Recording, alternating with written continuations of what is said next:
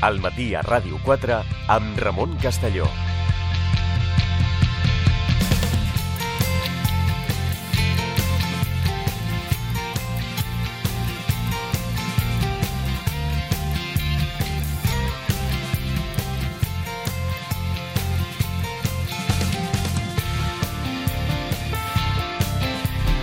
Continuem al matí a Ràdio 4. Ens acompanya ja l'investigador del Centre d'Estudis Històrics Internacionals i professor d'Història Contemporània, José Manuel Rua. Què tal? Bon dia. Hola, molt bon dia.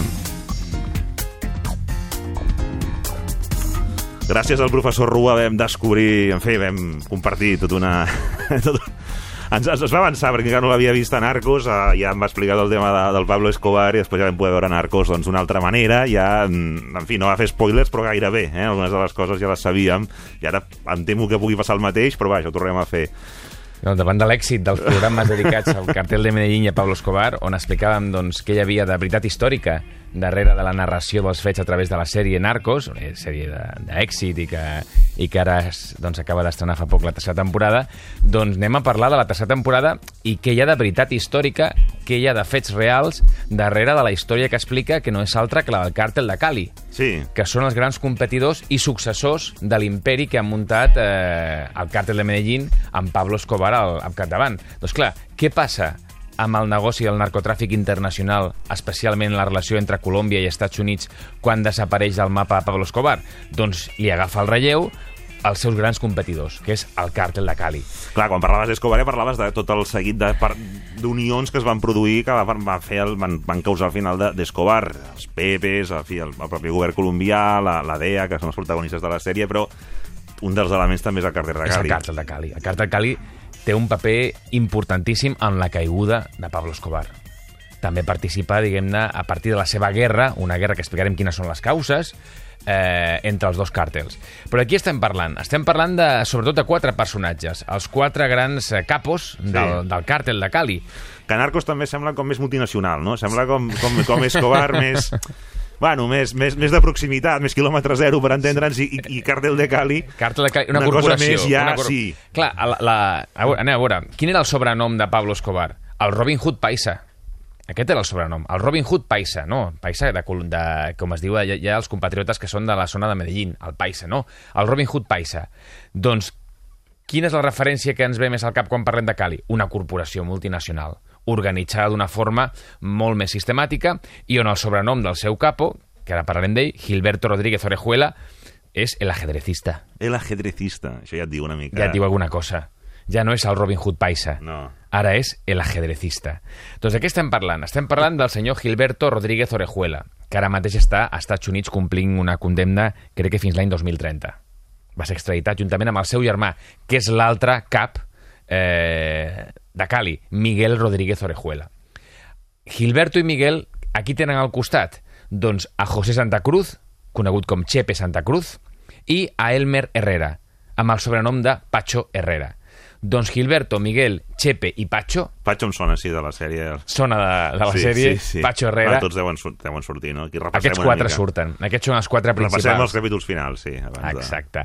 Doncs aquests quatre surten i aquests quatre són els responsables de...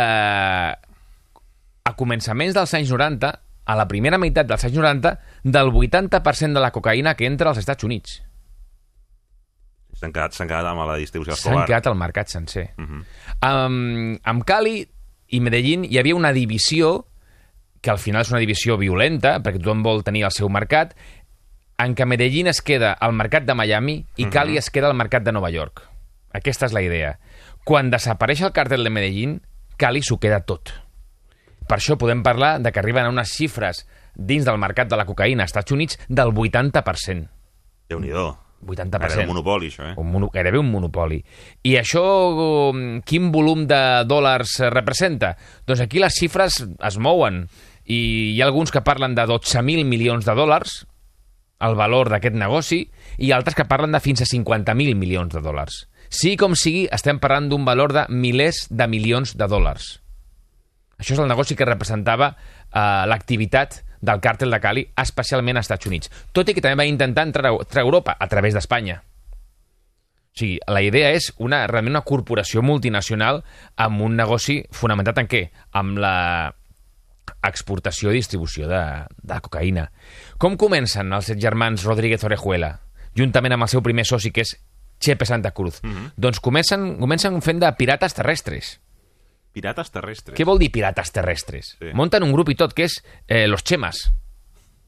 I què són los Chemas? Los Chemas assalten camions per robar-los. Això és pi- pirateria terrestre. Assalten camions per robar-los, fan segrestos, extorsions, demanen rescats... Llavors, als anys 70 es dediquen a això, a l'extorsió És i l'origen de, dels primers diners que tenen. de la no? primera activitat criminal que els ocupa. Però als 80 ja entren directament a partir de la importació de pasta de coca de Perú i Bolívia amb el negoci i la droga. A partir dels 80 ja es fan amb la seva zona, al voltant de Cali, i aquí inicialment col·laboren amb Pablo Escobar. Inicialment col·laboren amb Pablo Inicialment Escobar. s'ha de col·laborar amb Pablo Escobar. No? Inicialment cadascú s'ocupa de la seva zona, dels seus àmbits, i hi ha una mena de col·laboració. Quan es trenca aquesta col·laboració i quan comença la guerra, que al final... Exacte, que al final serà, doncs tindrà el final tràgic per Pablo Escobar perquè l'actuació de Cali serà determinant per la seva caiguda. Doncs la guerra comença l'any 1988. I aquí, com sempre, a les guerres hi ha diverses versions. Mm. Podem agafar, si vols, la versió més eh, corporativa Sí. o podem agafar la versió més romàntica. Anem a explicar Bueno, les dues. les dues, sí, home. La versió corporativa quina és? Pablo, a finals dels 80, està immers en una guerra contra l'estat colombià. Recordem el narcoterrorisme, els Sí. cotxes bomba, S'ha carregat un ministre de justícia... Exacte, candidats presidencials, Sí. etc. Doncs què passa amb Pablo Escobar? Està en una guerra, per què? Perquè està en contra de les extradicions als Estats Units. Sí. Havia creat aquest grup Sí. de narcos que estaven en contra de l'extradició, que era los extraditables. Mm. -hmm. Doncs aquesta gent està en contra de les extradicions i està plantejant una guerra oberta directament contra l'estat colombià. Mm. -hmm. Doncs la versió més corporativa és que Pablo li demana a Gilberto Mhm. doncs, que contribueixi amb una donació regular de milions de dòlars a la seva causa. O sigui, aquí estic lluitant contra l'extradició de tots, doncs aquí tothom ha de pagar el seu impost. I sembla ser que la gent de Cali es nega a pagar aquest impost a Escobar per mantenir la seva guerra contra l'Estat. Aquesta és una explicació que té molts números. Té molts números. Que Pablo demana que la gent contribueixi amb recursos econòmics a la guerra que ell considera que està lluitant en nom de tots ells. Però també hi ha una versió més romàntica, si vols, la versió més eh, lligada a, a la guerra a Troia, no? Hi ha una dona pel mig, hi ha un mm. tema de... Més romàntic. més romàntic eh, entre els eh, beligerants. Què passa? Doncs un dels homes de confiança de Pablo Escobar Jorge Eli, alias el Negro Pavón, acaba una presó on coincideix amb Pacho Herrera Sí. i també amb un dels homes de confiança de Pacho Herrera, que és Alejo Piña. Què passa a la presó? Doncs es fan molt amics, cap problema, i surten abans Pacho Herrera i Alejo Piña que l'home de Pablo Escobar. Uh -huh. I l'home de Pablo Escobar, el Negro Pavón, li demana a Alejo Piña, que és l'home de Pacho Herrera, que tingui cura de la seva dona, Que no li falti... que no li falti de res. Llavors aquí potser va haver un malentès. Què volia dir? Tenir cura i No que va no li acabar fa- d'entendre va el missatge, no? Què passa? Que quan surt de la presó Jorge Eli, l'home de Pablo Escobar, s'assabenta que Alejo Piña, l'home de Pacho Herrera, està amb la seva dona. Llavors mm, vol, vol matar-lo, vol carregar-se'l. Sí. El que passa és que Alejo Piña, preveient això, intenta matar-lo abans i el deixa malferit. Llavors Pablo Escobar Actua. considera que han atacat a un dels seus homes de confiança i que això mereix venjança. Es posa en contacte amb Gilberto Rodríguez, amb l'ajedrecista, mm -hmm. i li diu, vull Jorge Eli, perdó, vull Alejo Piña, vull aquesta persona que ha atentat contra el meu home. Gilberto es posa en contacte amb Pacho Herrera i Pacho Herrera diu que ell no, no entrega els seus homes. Que ell no entrega els seus homes i que no ho farà mai. Gilberto li respon això, fa una mica de correu d'un costat a l'altre, Sí. entre els dos, i llavors Pablo Escobar puja la demanda i ara ja no vol només a Alejo Piña, ara vol el mateix Pacho Herrera per negar-se a entregar aquest home. I Gilberto... Molt Escobar, eh, això. Molt Escobar. No, ara vull també el qui el protegeix. I Gilberto es posa al costat del seu soci, es posa al costat de Pacho Herrera. I començarà ell mateix la guerra, preveient que Pablo no es quedarà de braços creuats, comença la Colpejo guerra... jo primer, no? Colpejant primer, posant un cotxe bomba a l'edifici on està la família d'Escobar, Carai, que és l'edifici Mónaco a Medellín. El 13 de gener de 1988 ataca amb un cotxe bomba la residència de la família d'Escobar. Clar, imagina ja, aquí ja ha Això començat la guerra. de guerra total, Aquí no? ja ha començat la guerra. Aquí ja ha començat absolutament la guerra. Eh, clar, com respondrà Pablo Escobar? Doncs, eh, per exemple, atentant contra Pacho Herrera enmig d'un partit de futbol. Ell estava jugant a una patxanga Sí, recordo i el imatge. 1990 els sicarios d'Escobar ataquen els que estan jugant i el tothom que està al voltant veient el partit i moriran 17 persones. 17 persones. Pacho Herrera sortirà en vida, però moriran 17 persones. Uh, al 91 encara hi ha un altre atemptat contra Pacho Herrera. Aquí estem ja en una guerra oberta entre els diferents càrtels. Com acaba això? Doncs fins i tot quan Pablo s'entrega, al 1991, que entra a la famosa presó Mm. feta a mida per ell a la Sí, catedral, sí. l'intenten matar també a la catedral, però no se'n surten. I quan Pablo fuig de la catedral, al 1992, la famosa fugida Sí. on està encerclat per Sí. l'exèrcit colombià i acaba sortint, doncs de forma gairebé miraculosa, eh, doncs a partir de l'any 92 el càrtel de Cali canvia d'estratègia. Canvia d'estratègia per enfrontar-se a Pablo Escobar i utilitzarà dues vies per lluitar contra ell. Aquestes més reeixides que les, les anteriors. Quines són aquestes dues vies? Per un costat, diners, doncs... Els que convinguin. Els que convinguin a los pepes. Qui són los pepes? Antics sicarios del càrtel de Medellín, que s'han enemistat i s'han distanciat dels seus antics eh, caps, i els paramilitars, els germans Castanyo. Els germans Castanyo. Doncs diners als pepes, els que facin falta, per- Recordem contactats també amb la CIA, eh? Exacte. Perquè són els paramilitars que lluiten també contra la guerrilla de les FARC, etc. Los pepes practicaran una guerra bruta. La idea és colpejarem a tothom que tingui algun tipus de relació amb Escobar, Amb la seva família, amb el seu càrtel... Els amb- advocats, qui sigui. Amb tothom, amb qui sigui. O sigui, aquí serà una guerra indiscriminada contra l'entorn d'Escobar i del càrtel. I per un altre costat, passar informació al govern colombià passar informació en tècniques d'intel·ligència, de contraintel·ligència, passar informació al govern colombià. Al final això què portarà? Doncs que l'any 93 Pablo estarà arraconat i morirà en un enfrontament amb la policia. Uh -huh. Quan mor Pablo l'any 1993, tot el negoci ja és del càrtel de Cali. I el drama del càrtel és que moriran d'èxit. En el sentit metafòric, perquè... Ah, bueno, alguns no, alguns seran amb, amb, amb el sentit eh, literal, ara explicarem. Perquè Chepe, Santa Cruz i Pacho Herrera moriran assassinats. Ara explicarem com. Doncs què passarà?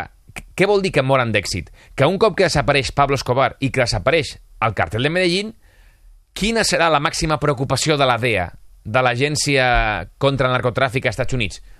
Els nous capos. Nos, el nos nou vamos càrtel. a luchar contra el cártel de Cali. No crec que així Exacte. acaba la meva temporada de Narcos. perquè ara l'atenció s'adreça als nous eh, reis de la droga, que són el càrtel de Cali. Què implica això? Doncs que l'any 1995 seran detinguts Gilberto i Miguel i també serà detingut eh, Chepe Santa Cruz. Un any més tard s'entrega Pacho Herrera i aquí és interessant perquè inicialment l'entrega era pactada amb les autoritats colombianes que s'accelera amb detencions, però era pactada amb el president Ernesto Samper, perquè la idea era no complirem una condemna de no més de 5 anys i podrem mantenir les nostres propietats. Què passa? Que es descobreix que Samper ha rebut 6 milions de dòlars del càrtel de Cali per la seva campanya presidencial. Això arracona a Samper i l'obliga a fer detencions i a Ja. augmentar la repressió, a augmentar la pressió, a augmentar, diguem-ne, el... L'acció eh, contra el càrtel. contra el càrtel. Que tenien un pacte, i aquest pacte era no més de 5 anys a presó Ja. i conservar propietats. Perquè Samper havia estat finançat pel càrtel amb la seva campanya electoral. Però clar, un cop que descobreixen aquestes narcocintes, gravacions de la seva campanya electoral, doncs clar, l'obliga a, Ha moure, d'anar. l'obliga a moure fitxa. I detindrà tant a Miguel com a Gilberto a casa seva amagats en compartiments. En compartiment. Bueno, amb el cas de Gilberto el troben. Amb el cas de Miguel estan a punt de trobar-lo, però, i això surt a la sèrie, i és veritat, s'escapa perquè no arriben a trobar el compartiment secret on estava amagat dins d'un dels banys. Quan tornen, Miguel ja ha desaparegut i troben doncs, una bombona d'oxigen, perquè ja estava al compartiment respirant una bombona Mhm. d'oxigen, i eh, troben també restes de sang, perquè intentant trobar aquest compartiment havien fet forats a la paret amb les màquines perforadores Sí. i l'havien arribat a ferir, però no l'havien trobat. Ja, Llavors Miguel arriba a escapar-se però caurà tres setmanes més tard, a l'estiu de 1995. Per què? Perquè hi ha un infiltrat que passa informació a la policia i a la DEA. I aquest infiltrat és Jorge Salcedo, que forma part de l'aparell de seguretat del càrtel de Cali. El càrtel de Cali tenia un aparell de seguretat conegut com la KGB de Cali, on Estava més professionalitzat que Escobar. Totalment professionalitzat. Tenien eh, un servei d'informants i tenien també un servei per intervenir trucades telefòniques. Acostumaven a intervenir 400 telèfons al mes. Eh? Carai. Llavors, el responsable d'aquestes operacions de observació de les telecomunicacions era Jorge Salcedo, que és la persona que passa la informació perquè caigui Miguel Mhm. Rodríguez. Jorge Salcedo es mereix un altre dia un programa per ell. Li donarem, li donarem. perquè Jorge Salcedo és la persona clau Per tant, eh, intueixo que serà una, un personatge important de És la un- segona temporada, és un no? personatge clau. Jorge Salcedo is the man. O sigui, aquest és el tema. Jorge Salcedo is the man. Però tornem als nostres eh, protagonistes d'avui. Sí. Gilberto i Miguel Sí. són detinguts, Detinguts. tot i que havien pactat entregar-se, però són detinguts Per tant, perquè I està vigent el tema de l'extradició? Sí. està vigent el tema de l'extradició, però Gilberto no és- l'any 2002 aconseguirà eh, sortir en llibertat Mhm. perquè el jutge considera que ja ha complert la condena, però tindran la sort les autoritats nord-americanes que com que no havia confessat tots els seus crims, el tornaran a ficar a la presó l'any 2004 per una eh, activitat lligada al narcotràfic que no havia reconegut i aquí sí ja serà definitivament extraditat als Estats Units. Però estarà dos anys que tornarà a estar fora de la presó. Què passa amb el seu germà? També serà extraditat als Estats Units. I ara tots dos estan a presons nord-americanes. Què passa amb els altres? Doncs tenen un final més tràgic que no pas als germans Rodríguez Orejuela, perquè Chepe Santa Cruz entra a la presó l'any 95, fuig de la presó l'any 96, ja que no hi ha acord amb el govern, ell no es quedarà allà perquè l'extraditin, fuig de la presó, i tot i que és molt confús eh, què passa amb els seus últims dies de vida, tot sembla indicar que és mort, és assassinat pels germans Castanyo, pels paramilitars, amb associació amb un No, altre... eren, no havien col·laborat, però bueno, ja. Bé. Els germans Castanyo també havien col·laborat amb Pablo Escobar. Molta gent. Havien col·laborat amb Pablo Escobar i mira com, com acaben. Aquí les col·laboracions duren el que Ah, dura el caix. s'acaben, sí. El que dura el caix. Doncs els germans Castanyo, els paramilitars, en eh, aliança amb un càrtel que ara és un càrtel rival, tot i que abans també havia estat aliat del càrtel de Cali, que és el càrtel del norte del Valle, maten, tot sembla indicar que maten a Chepe Santa Cruz. Perquè el càrtel del norte del Valle, tot i que eren antics aliats de Cali, quan els de Cali comuniquen que es volen retirar del negoci de la droga, que s'entreguen Ja. i que demanen que Propietats. es desmonti Mm, tot aquest negoci, i diuen, no, no, ara me la vull quedar jo. Ara jo vull substituir el càrtel de Cali. I començarà també una altra guerra entre càrtels. Aquest cop no entre Medellín i Cali, sinó entre Cali i el norte del Valle. Clar, tu et retires. Doncs retira't, però jo vull continuar amb el negoci. Clar, clar, clar. Aquest serà el tema. I què passa amb Patxo Herrera? Acaba la Bueno, presó... Patxo, aquest home que ja anava salvant la vida pels pèls cada vegada. No? anava salvant la vida dels atentats eh, D'Escobar. Doncs Patxo Herrera, en un altre partidet, aquest cop a la presó, serà assassinat per membres del càrtel del Norte del Valle. Havia de morir en un partit de futbol. Eh? El futbol eh, serà una passió mortal per ell. Serà A la una presó- passió...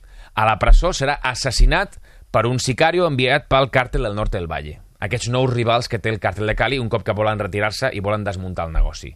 Llavors, Pacho Herrera serà assassinat, Chepe Santa Cruz també serà assassinat i els Doncs dos germà. germans Rodríguez Orejuela Potser en Estats Units encara els, els hi salvarà la vida, en certa manera. estan als Estats Units doncs, eh, Entre reixes, però- però entre vius. reixes complint una llarga condemna.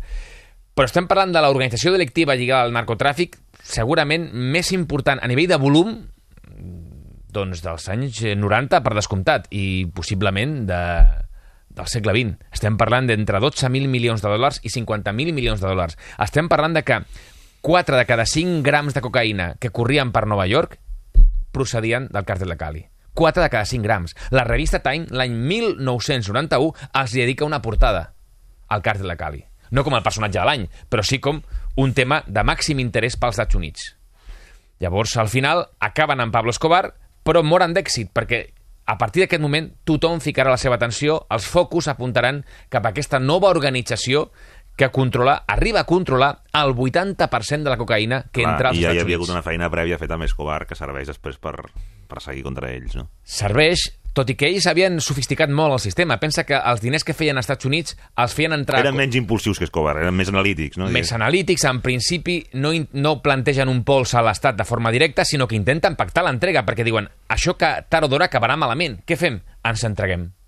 Mhm.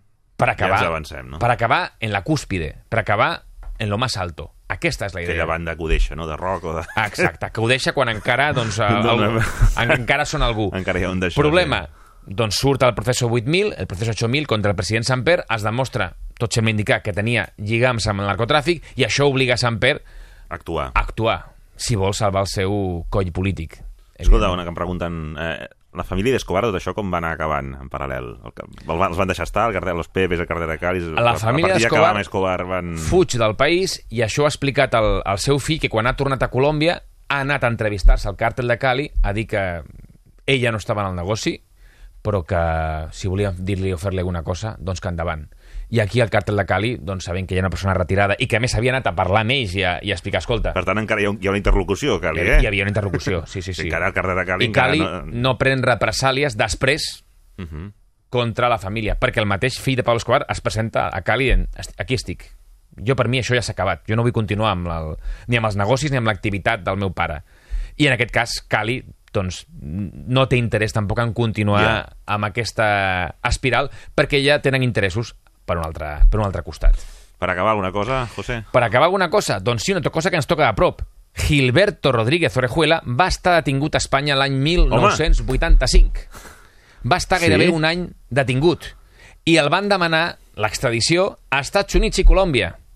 I l'Audiència Nacional va dir que podia tornar a Colòmbia. Una decisió molt controvertida per un vot de diferència, només crec que van ser 4-3.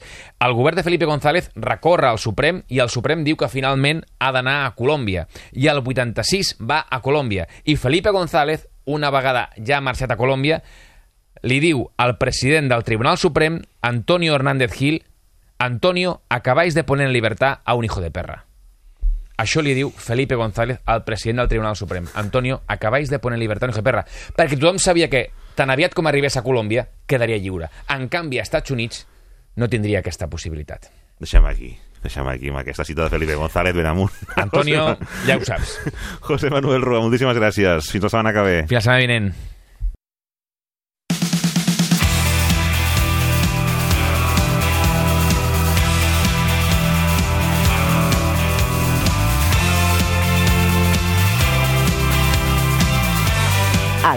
Ràdio 4 amb Ramon Castelló. Informació i anàlisi d'actualitat des de tots els punts de vista.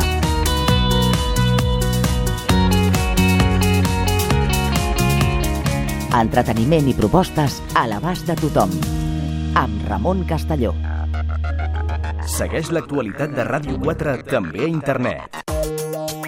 Clica rtv-e.es barra ràdio 4. Entrevistes, reportatges, notícies, esports. A Ràdio 4 a la carta hi trobaràs el més destacat del dia i de la programació de la teva emissora. Clica rtv-e.es barra ràdio 4. Ràdio 4 també a internet. La primera en català.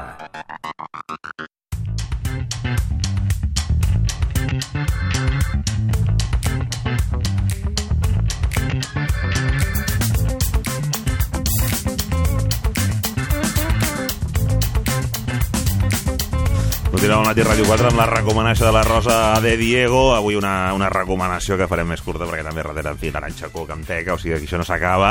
No s'acaba, no No s'acaba. s'acaba, però avui què destacarem, Rosa?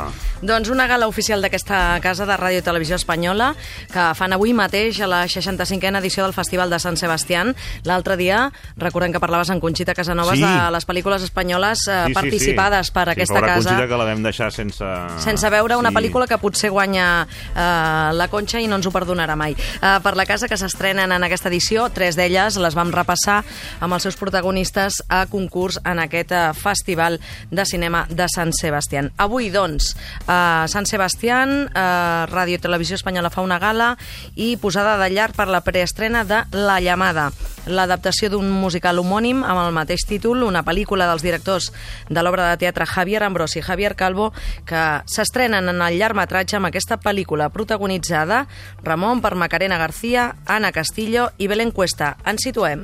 Me he parado a pensar que tal vez esto es solo la llamada. Las niñas se van a escapar esta noche. Quiero pedir un taxi. Tía, me pregunta la calle. ¿Qué le digo? ¿El bosque? Ay, de verdad. Tercer mundo. ¡Le como la cara, señor! ¿Pero tú cantas? Claro, cantamos las dos. ¿Tú sabes lo que hace Juan Magán? No, ahora mismo no. ¿Daddy Yankee? Lógico Rivera. El primer día aquí ya me tenéis harta. Estas dos jovencitas se van a quedar todo el fin de semana castigadas. ¿Qué? ¿Qué? Encerradas aquí. ¡Señora! ¡Flipo! ¡De señora nada! ¡Sor Bernarda, terrorista! Se me está apareciendo un señor y desde que se me aparece es que no soy misma. ¿Tú te estás riendo de mí? Ha venido la monjita nueva, le vamos a hacer un chutú, lo colgamos y nos cachondeamos de ella. Esto es más grande que lo de Fátima, esto es mayor que lo de Lourdes. Bernarda, que veo a Dios. ¡Dios nuestro Señor! ¿Por quién va a ser si no? Yo estoy en la cama y me canta unas canciones que se me meten por dentro. Te cuento un secreto, es que yo tuve un grupito de música, ¿sabes?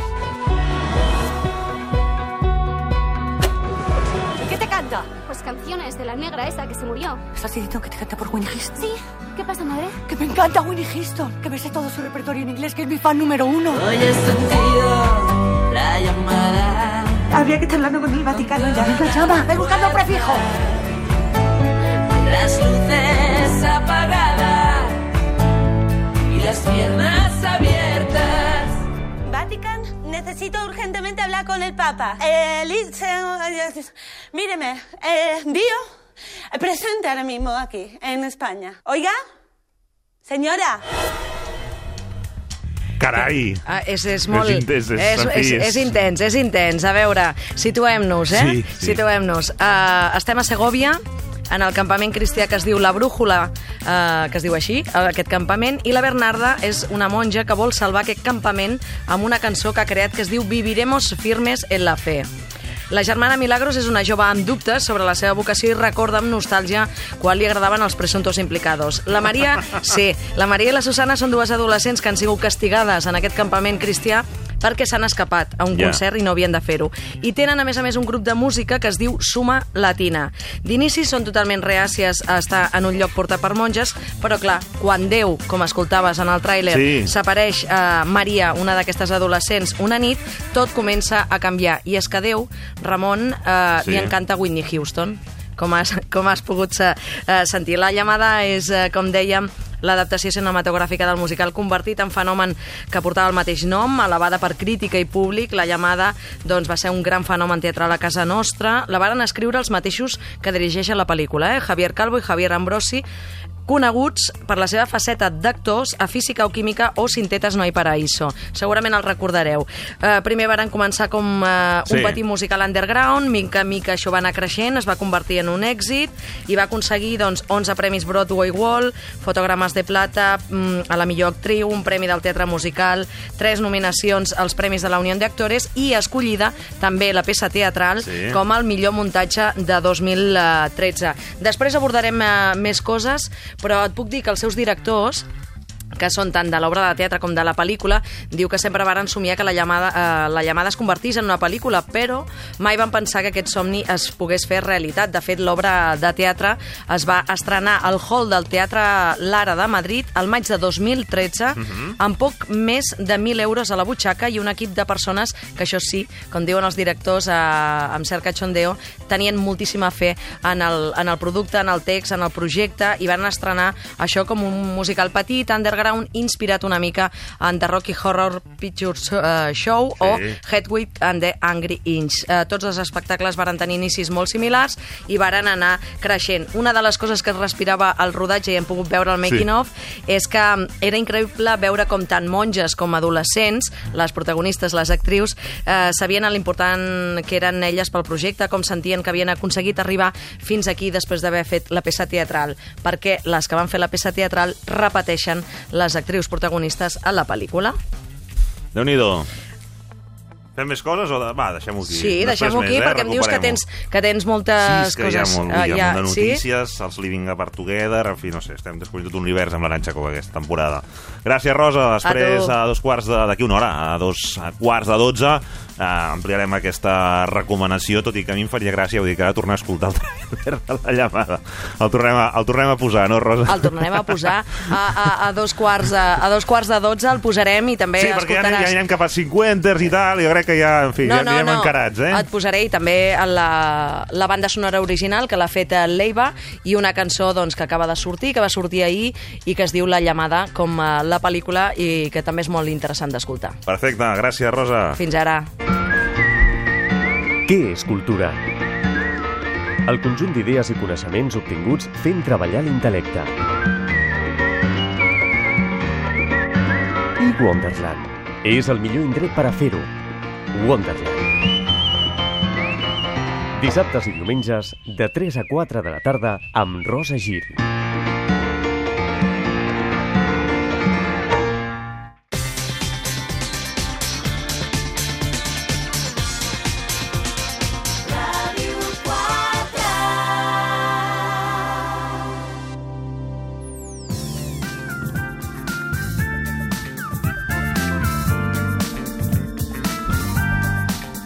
Continuem al matí a Ràdio 4 i ens acompanyarà la psicòloga Aranxa Coca, què tal? Hola, molt bon dia. Molt bé, molt bé, un plaer sempre estar aquí. Escolta, ens hem quedat amb els... Sempre, clar, és que ens, ens quedem tant amb els Sí, temes atrapats. sí, que I ens van quedar els lats, i tu eres Sí. molt dels lats, també. Jo sóc molt dels lats i els defenso molt perquè tenen l'estigma de que les parelles lats són parelles immadures, perquè no saben conviure. I resulta ser que si no, no, no t'agrada conviure amb una persona, ets un immadur. Ja, Llavors és, això és el judici que es fa, no? és el judici que es fa. I és cert que hi ha persones que per immaduresa, doncs bé, certament eh, no, no estan com preparats, no? no tenen prou maduresa com per conviure amb altres persones, però de, hi ha moltes persones que, sense, que sent molt madurs i molt intel·ligents, senzillament els agrada molt tenir espais individuals i viure el seu individualisme, mm -hmm. i ho fan d'una manera molt sana. I quan conviuen no hi ha cap problema en conviure. No hi ha Mhm. discussions a l'hora de conviure, només que després reclamen el seu apartat i la seva part de vida individual. Aquests, quan dos individus d'aquestes característiques s'uneixen Mhm. en una relació, poden formar una relació de living apart together, o lat, que en català seria junts, però separats. Bé, uh, i, per tant, per això deia que jo Sí, sí. necessito reivindicar que són gent, i jo n'he conegut de lats, molt intel·ligents, molt madurs, tenen les coses molt clares i a més a més han de ser molt disciplinats, perquè si no és, bueno, això és una relació no és una relació. Això què és? fent? Què un- som? Som un, un amigo amb, amb derecho a roce, no? Allò que deies que s'havia de parlar al cap d'un temps de la relació, doncs aquí... Exactament, no? Dice, On, on estem, què estem fent i tenim clar que és una relació o no. Un lat o una relació lat tampoc és una relació oberta. Això s'ha de tenir molt en compte. No és que cadascú tingui el seu apartament, Ja. per tant tant ens trobem, però també ens trobem amb altres amics Quan ens ve de gust pam, però després amb Exacte. altra gent... Mm, També fem, no, ni molt menys. És a dir, hi ha un compromís emocional i una relació exclusiva entre ells dos. A no ser que ells dos, a més a més, Hagin pactat alguna altra hagin cosa. pas- pactat, però no ve amb la condició de l'at. Ja, ja, és a part. Ni molt menys, és a part. Val? És una clàusula a part, diríem. val? I Si un lat no- no es defineix per això. ah, Exactament. I hi ha un altre element molt important. Uh, un lat, una relació lat, no és aquella de, mira, jo tinc el meu apartament, uh, però volem anar a viure junts. Llavors, anem a viure junts, però jo el meu apartament el vull mantenir. Mm -hmm. I per què? Doncs perquè sí, perquè de moment no el vull llogar o no el vull vendre. Val. I cada vegada que aquella parella s'emprenya, un diu, me'n vaig al meu exapartament de solter. Sí, tinc Això no tinc, tinc l'ordinador allà i... Tinc l'ordinador allà i saps què? Ja estarem tres dies cada vegada que hi ha una bronca. No, això no és una relació lat, ni molt Això és menys. una parella amb discussions. Sí, i això és una parella amb discussions i un que no vol, ver, no, no vol fer-hi front Sí, i s'ha que reservat un cau Sí. val, per quan hi ha mals moments poder eh, Amagar-se. amagar-se i ficar allà al cap. Això no és una relació lat. Llavors, mm, hem d'anar traient prejudicis per quedar-nos amb una relació, com deia, sana, intel·ligent, madura, de dues persones que s'estimen també molt el seu individualisme. Uh, diuen Uh, pa, això pels mateixos uh, lats, Sí. que uh, la primera regla de l'amor, aquella d'estimar, és compartir sempre, aquesta la posen en dubte. La qüestionen. No sempre és compartir. I quan no volem compartir, què fem? Ens aguantem? Doncs si ens aguantem, això ens portarà a crisis. I nosaltres volem protegir la nostra relació d'aquestes crisis de oi, oi, no te aguanto. No, T'aguanto de ja. set dies a la setmana, quatre. Però després hi ha d'altres que jo vull estar amb mi mateix espai. o amb mi mateixa, amb el meu espai.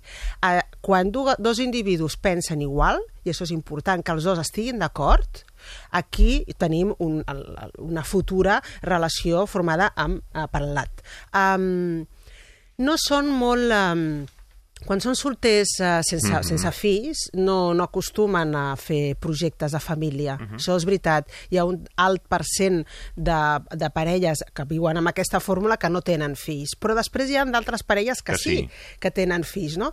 I no és que siguessin lat, llavors dius vull tenir fills, ens ajuntem, Ja. però volem després continuar sent lats. No acostuma a ser així, sinó que són parelles que, bé, eh, va- van fer un projecte de família i tenen fills, i amb la criança, amb els nens, s'han començat, bueno, el típic, t'agobies, et canvia el sentit de la Mhm. vida, cada vegada tens menys espai per tu, comencen les discussions i comença a perdre el, el desig o les ganes de relacions sexuals amb la teva parella. Llavors aquests dos diuen, nosaltres no ens volem separar, nosaltres ens estimem, ens apreciem, eh, nosaltres no sentim un rebuig un per l'altre, sinó que encara ens sentim atractius, però això se'ns està menjant i necessitem de tant en tant aire. I aquestes parelles amb fills han provat de passar part de l'estiu per separat. Ah. I han vist que funciona. Dius, per què no t'agafes els nens i te'ls endús on vulguis, tu sol o tu sola, Mm. i jo em quedo aquí i després veniu i m'ho expliqueu. Ho proven i en comptes de tornar i barall continuar barallant-se, veuen que s'han relaxat els dos, Han respirat. han respirat i funciona. Diuen, Manoi, ho tornarem a repetir. Ho fan una segona vegada, no sigui cas que la primera fos perquè, mira, eh, per- per- perquè sí, una casualitat, i torna a funcionar. Llavors es plantegen, escolta, per què no marquem més espais individuals dins de casa? Perquè aquí, clar, mm, no volen tenir dos espais fora, perquè això ja seria a la pràctica una separació, Sí. dues llars, la materna, Sí, la sí. paterna, o dues maternes Sí, o dues sí. paternes, però seria una separació. Um, llavors què fan? Marcar dos territoris dins la pròpia casa. Aquest és l'efecte, o el, bueno, més que l'efecte, el sistema, també es diu sistema Calo, per cert, eh, al SLAT, Mhm. perquè es veu que la Frida Kahlo, Home. això amb, ja ho practicava amb, el, amb la seva parella de sempre, el Diego Rivera. Mhm. Ja tenien dues cases enllaçades amb un passadís. Veus? I llavors, bueno, allà convivien i quan no quan volien estar junts estaven junts i quan no cadascú anava al seu apartat. Uh, parlem d'una altra parella, però en aquest cas amb fills per exemple, una parella molt coneguda, eh? l'actriu Helena Bonham Carter Mhm. i el director Tim Burton, Mhm. que tenen fills, però mm, al final han dit, escolta, nosaltres som molt... Jo sóc molt jo, tinc les meves coses, eh? tinc les meves manies, hi ha hàbits de convivència que no, no, no, no, no puc canviar, però jo t'estimo, jo vull estar amb tu, jo no vull trencar el que tenim i el que hem format, doncs mira, aquests dos, com que tenen pasta, no? doncs s- s'han pogut, eh, pogut muntar. no? Han pogut Dos, muntar. dues cases amb un passadís central, no? I els nens ho porten, segons diuen, i jo en part m'ho crec, s'ho porten bé, perquè tot és una qüestió d'actitud. Tot és una qüestió d'actitud. Jo he conegut ja mm, parelles de, més properes, no, no, tan, no tan ben muntades logísticament, que els fills ho han passat pipa quan de sobte ara el papa i la mama tindran dues habitacions.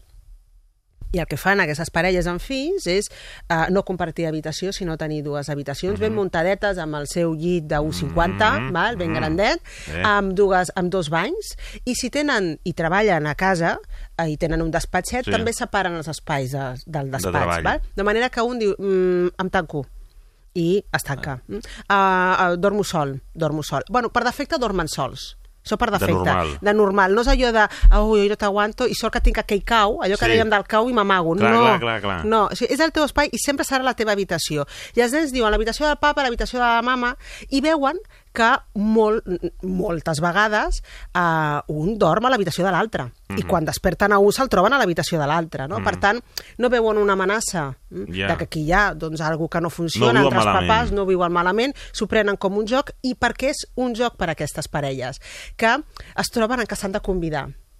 Avui vens a la meva És habitació. una mica allò, els reis medievals, eh? Sí, sí, avui què? A mi alcova? Vengo a visitar.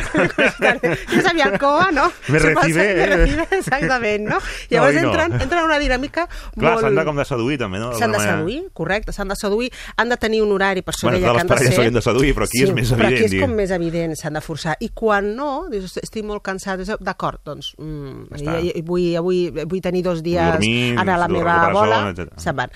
Ara, clar, tenen criatures, per tant, és és molt important que hi hagi una disciplina i unes regles. Han de saber quins àpats faran junts. Això no és avui com si fossis mare soltera o pare solter. No estic en dos dies. No, home, no. Aquí papa Ja, o que mama ja. no pot desaparèixer d'aquella Sí, sí. llar. Ha de ser sempre operatiu, per descomptat. Per tant, es marquen molt els àpats que passaran junts, mm? Mhm. amb nens i sense nens. Mm? Uh, marquen també un horari de despatxar temes de logística, perquè, Mhm. clar, porten l'empresa familiar. L'empresa familiar és la Mhm. casa, no? és la família. passar- Això s'ha de passar comptes, Sí, no? sí, Quan sí. quedem per mirar... No, marqueu un dia, i és el que jo dic despatxar. Uns pares han de, han de tenir un espai per despatxar coses de logística. No es fa ni a la cuina, Bueno, aprofitem, aprofitem aquí que estem fent les truites Sí, sí. per, ja saps que demà van de colònies. Eh? No, no és el Entre moment anglès ni i piscina. Entre anglès i piscina passem comptes. No, ni molt menys. Ni molt menys a l'habitació. Mhm, Que això mai. és tret, mai, mai. A l'habitació, altres coses, i, i boniques, val? sempre boniques, però no passar a despatxar. No? Per tant, són parelles, com deia, que han de tenir-ho molt clar els dos, han de saber que això no és viva la vida, no és la república bananera d'un, ni molt menys, sinó que implica doncs, tenir unes regles molt marcades, uns espais molt marcats, de junts i separats, sobretot, sobretot si tenen, uh, si tenen fills.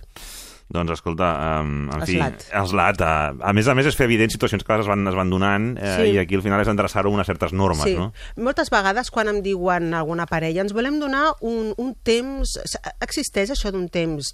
Ara doncs que ens anem molt- fent grans, millor curt. dormir separats perquè Sí. és més còmode, que no sé... O puc marxar de casa només per dos mesos? Això es fa? Jo dic, home, mm, tens criatures, penseu molt bé, esteu segurs de que abans de marxar i de llogar una casa o Mhm. marxar a casa dels teus pares per dos mesos no podeu fer alguna logística especial divertida a casa? A no ser que, bueno, hi ha cases molt petites, Sí, és sí, cert, sí, hi ha sí. molt No, no, petits. home, clar, però, un mínim. Però- abans de fer també una despesa i que els nens de sobte vegin que aquella persona, aquell progenitor, ja no viu a casa, segur, segur.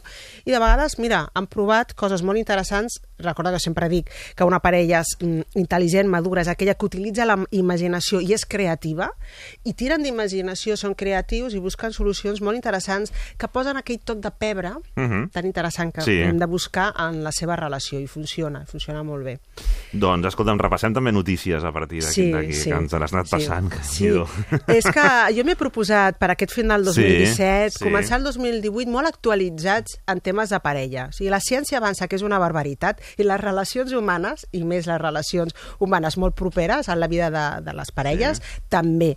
Per tant, us vull aportar alguna sèrie de, de recerques, investigacions Vinga. serioses, serioses, Serioses, eh? d'universitats. No- no anècdotes, sinó no coses- anècdotes, sinó serioses, on bueno, ens, ens treuen a la llum dades que ens fan reflexionar. Ja que hem parlat dels lats Sí. i això de conviure o no conviure, jo volia començar, aviam què et sembla, A per un estudi que ha sortit a la Universitat College London, mm, juntament amb una escola sobre, eh, mm, que, que, que Mhm. molt especialitzada en treball en parella, allà també al, al, als, a, la, a la illa, a la, Mhm. als, eh, a, A les Illes Britàniques. a les Illes Britàniques, no em sortia, gràcies. Molt interessant, que diu que uh, mudar-se uh, amb la parella baixa dràsticament el desig sexual al cap de d'un a dos anys després de convivència. de viure, de més viure junts, baixa el, baixa la cosa. dràsticament en un, dos anys la, el desig i l'atracció sexual. Sobretot, en els dos, eh? però sobretot amb qui diries? Amb, amb els homes o amb les dones? Amb les dones, a les potser? dones, a les dones, sí. Sí. Doncs és veritat, sí. I a més a més, aquí ressalta molt bé mm, els motius i dona algun, alguna explicació de per què amb les dones, no? que és perquè són més exigents. Llavors, les dones, quan entrem ja en convivència, segons ha demostrat aquest estudi i per les entrevistes que se n'han fet a totes les dones que hi han Sí. participat, realment, eh, qüestió d'hàbits i qüestió d'organització genera un estrès, sobretot si l'altre participa poc, genera un estrès que afecta més.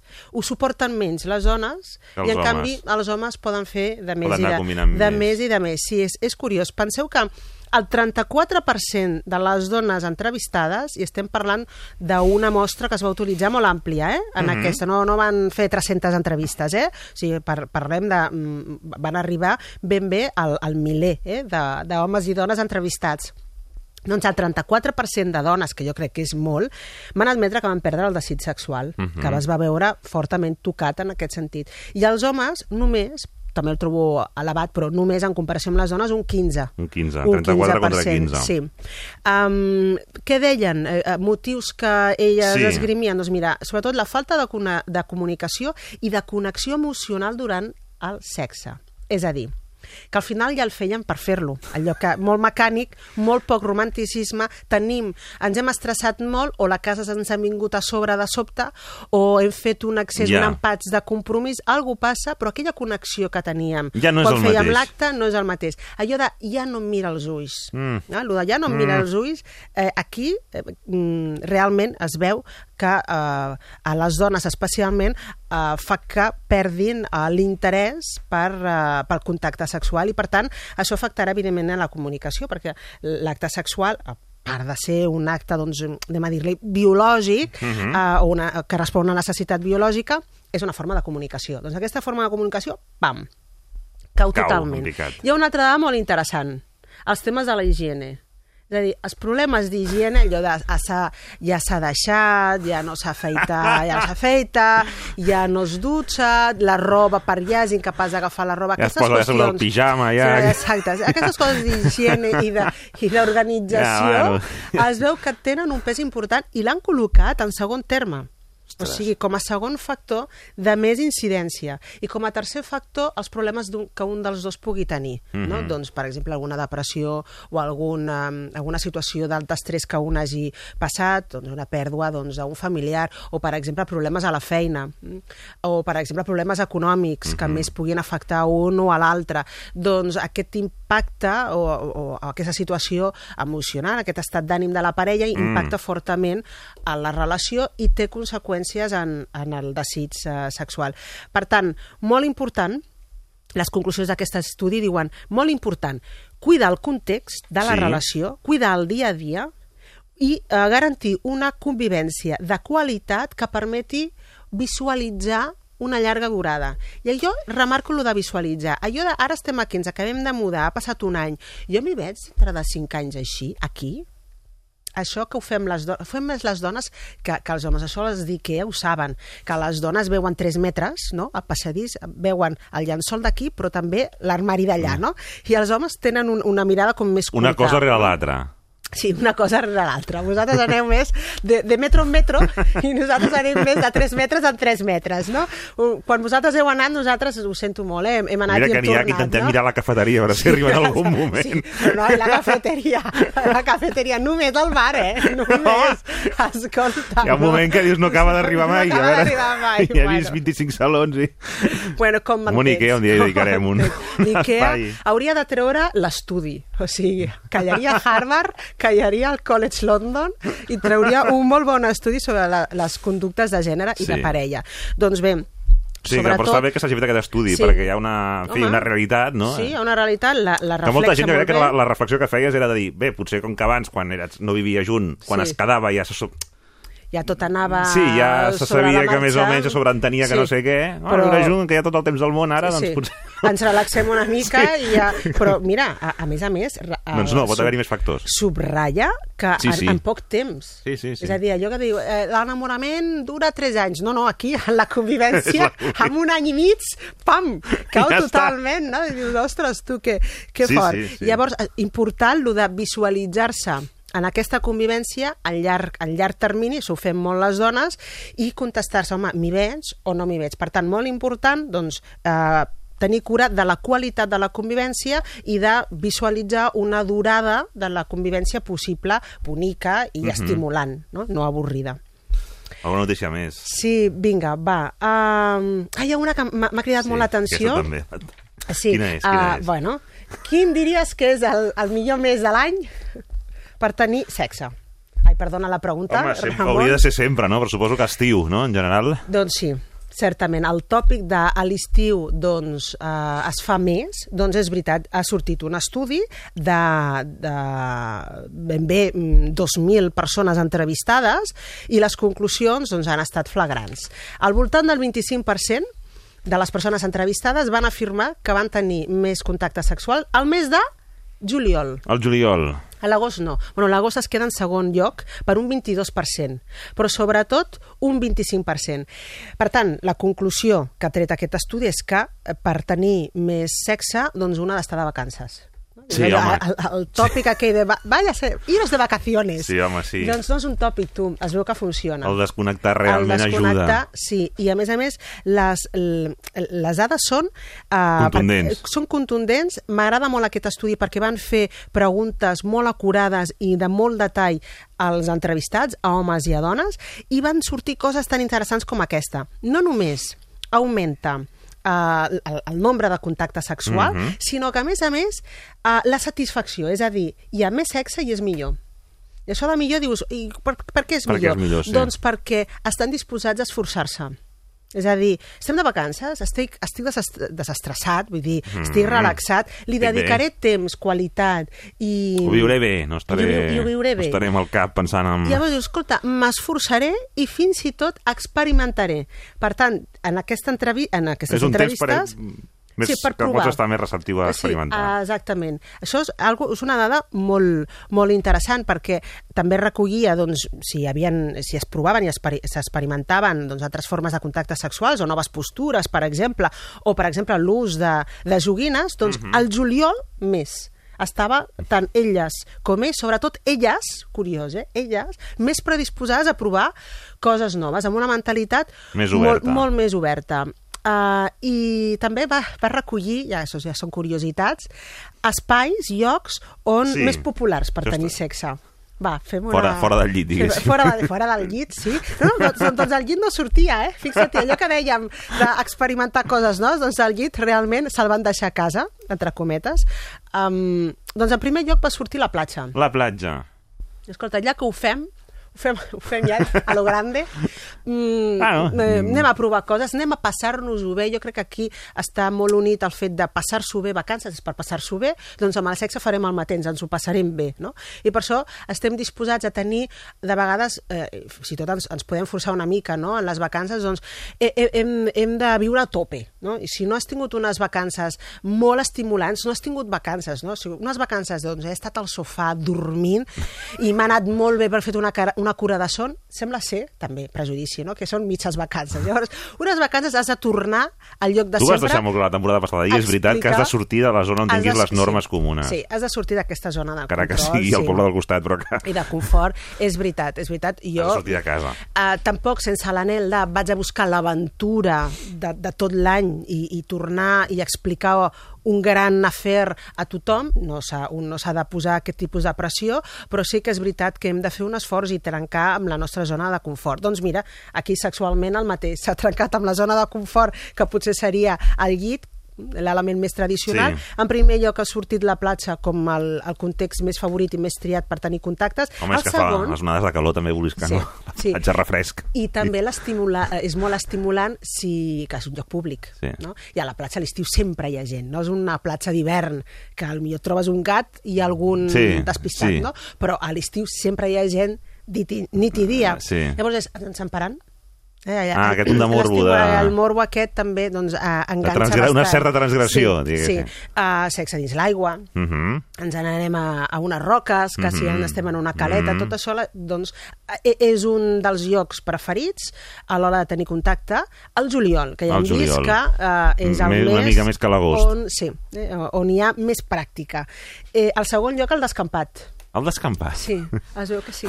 És com, bueno, eh, anem a un lloc diferent que no coneguem Sí, i aquí es veu i que no hi ha eh, ningú aquí. i compte. Jo crec que també hi ha aquesta part, no? De, mica de brut, no?, el tema de- sí. Pot ser una mica brut, incòmode Bueno, si, perquè- si és dins sí. el cotxe, també, no? Potser, Aquell morbo per la, per la de, de brut, una mica sí, tot. Sí, sí, exacte. Bueno, i brut, brut tot, no? També Sí. pot ser doncs, un, un encontre, doncs, a vegades un, Sí. un, un, un sexe més, més Sí, dur, no? sí. Uh, que també un pot estar disposat, més, Mhm. més disposats a, a provar-lo quan està en modo vacaciones. Mhm. I també perquè mai saps que et trobaràs en un descampat. Mhm. Dius, bueno, aquí sembla que no hi ha ningú i de sobte, clar, et trobes no? Sí. amb el senyor Un es- de la Masia Un no? esplai que venen a fer un foc de camp, dic. espero que un esplai no, t'imagines? Home, pels de l'esplai, tota una experiència, ja superant els educadors després. I tant, i tant. Ara no sé per què ha I vingut l'esplai, eh? No, però és venir coses al cap. I el tercer, el cites ja seguim, Aranxa. No sé si el puc citar. Escolta, el tercer lloc és el parc. És una mica més net que És el un parc, descampat. sí, i no hi cap Però també cotxe. poden haver esplais. Però clar, no hi cap al cotxe, allà, clar, o de peu o estirat. Exacte. Aranxa Coca, moltes gràcies. Gràcies a vosaltres, Notícies i seguim.